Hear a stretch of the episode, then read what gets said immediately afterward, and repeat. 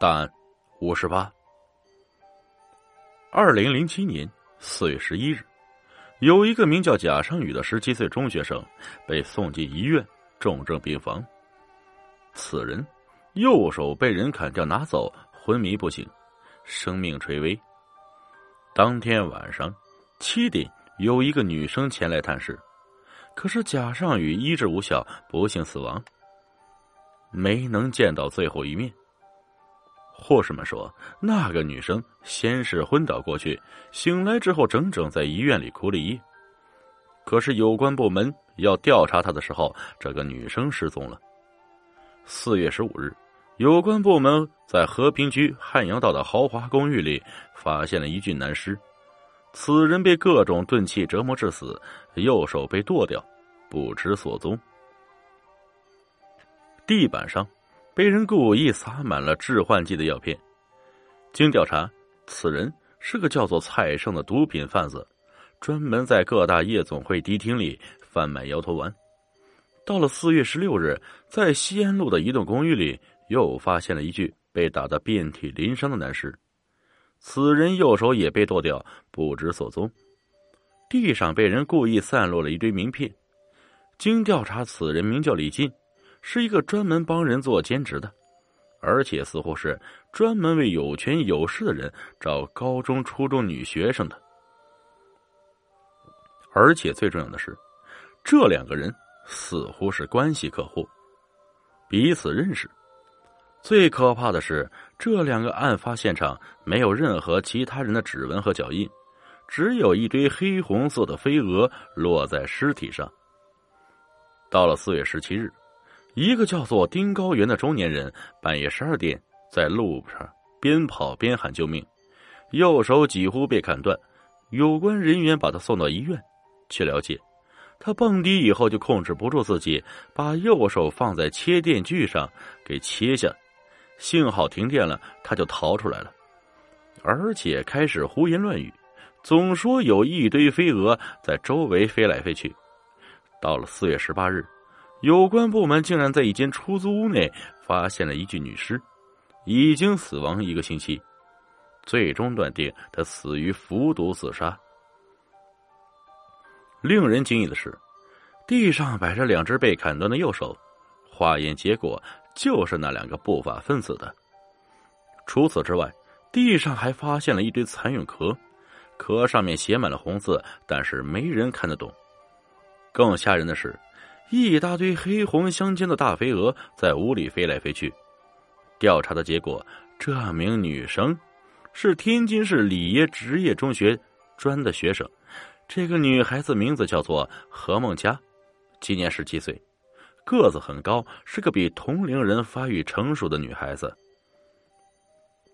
而且长得不是一般漂亮。有关部门急忙到中专去调查该名学生的情况。结果发现了惊人的内幕。据老师和同学们反映，他平时纪律散漫，品行极差，整天化着烟熏妆，穿着低胸连衣裙来上学。不仅在学校里抽烟喝酒，而且胆敢谩骂殴打老师。更加可恶的是，他几乎和各种年龄段的成功男士都有交往，而且经常和他们勾肩搭背，动作轻佻。作风放荡，最严重的是，几乎每天放学，他都要乘上不明来历的豪车到市中心去玩。有时候他会旷课整整一个星期，连招呼都不打一声。校领导一问他去哪儿了，他就说：“我朋友都不是一般人，说出来吓死你。我可认识你上司，说话小心点所以无人敢问。”然后他家里的亲人只有一个奶奶，非常底层的老百姓，是个跳大神的神婆，整天神神叨叨，对孙女不闻不问。可是最令人奇怪的是，就在今年二零零五年十月份的时候，不知道出了什么问题，人们突然发现这个女孩渐渐变成了另外一个人。她不仅开始认真上课，而且再也不和恶棍来往了。最令人不解的是。他竟然开始穿校服了，而且每天素颜来上学，甚至把一头长发都剪了。和他关系特别好的女同学都很惊讶，因为何梦佳不光是戒烟戒酒，而且连脏话都不说，这行为越来越自律，规规矩矩，简直就像是个好孩子一样。只是每天放学，都跑到第一中学那边去，很神秘。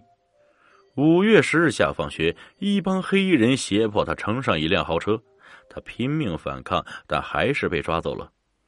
于是他一个星期都没来上课。一个星期后，何梦佳回来了，所有人都震惊了，因为他的右脸上有一道巨大的刀疤。所有人都震惊了，从额头穿过右眼，长长的一直到嘴边，上面还凝结着血痂。很漂亮的女生毁容了，所有人都问她怎么回事。一开始她不说话，后来她说。不小心出车祸撞的。以前这女生漂亮，而且江湖气特别重，所以特受欢迎。但是她现在变得是越来越温柔礼貌，整天不声不语的在座位上看书，连 KTV 都不去了。所以人们就开始孤立她了。后来有人终于发现了其中的秘密，原来何梦佳竟然每天中午和一个男生去约会。有同班的学生就跟踪他，想看看那是个什么样的男生。结果发现，那个男生文文静静，比何梦佳矮半头，相貌平平，戴着眼镜，穿着天津市第一中学的校服。此人一看就是一个特别规矩的好学生。两所学校只隔着一条南宁路，两个人每天一起吃午饭，然后在路边小道上散步，很少说话。最多就是互相牵手而已。有些女生就问何梦佳：“你是在和一中的男生交往吗？”何梦佳说：“没有，只是一般朋友。”可是对方是重点中学的学生，合适吗？何梦佳说：“没想过，那个男生长得太普通了，和你配不上。”何梦佳说：“反正有感觉，你是因为那个男生才下决心变好的吗？”何梦佳说：“我自己也不知道。”反正看见他就想做个好学生，你是因为他才毁容的吗？何梦佳说：“不要问了，我不知道。”据调查，那个男生就是贾尚宇，是天津市一中的高中生。到了四月二十日，那个几乎断臂的丁高原终于脱离危险，有关人员开始询问他。根据这个叫做丁高原的富二代交代，一个叫做李进京。常给他介绍，供他玩乐，后来就认识了何梦佳，从此对他着迷。认识半年之后，何梦佳想和我们断交，结果我们就给他绑起来，给他注射 vapor。后来他醒了之后就哭了，说有喜欢的人了。你们再缠着他，就鱼死网破。那个叫蔡伟的贩子说：“你这相貌配戴眼镜那小子，不就浪费了吗？”你要是胆敢看上他，我就找人弄死他。何孟佳拿了把剪子，就在自己脸上划了一刀，说：“我现在破相了，不能替你们挣钱了，你们还缠着我干嘛？你们要是敢碰他，我就跟你们同归于尽。”当时所有人都吓坏了，以为这女的疯了，因为那伤口特别深，血把上衣都染红了。这女的完全毁容。看来他是真喜欢上某人了。后来何梦佳走了之后，蔡伟和李进说：“咱们生意全靠他。现在这个女的把咱们甩了，无论如何也要报复她一下。至于后来报复的事情，丁高原就不知道了。丁高原的爸爸不是一般人，有关部门不敢过问。再往下调查，大家都慌神了。”因为和这个女生有过接触的男人们都是权贵官商，水太深了，于是此案只能就此了结。唯一可悲的是，这个叫做何梦佳的女生留下了一封遗书，希望死后能和贾尚宇的骨灰葬在一起，但是因为上面的阻力，究竟没能实现。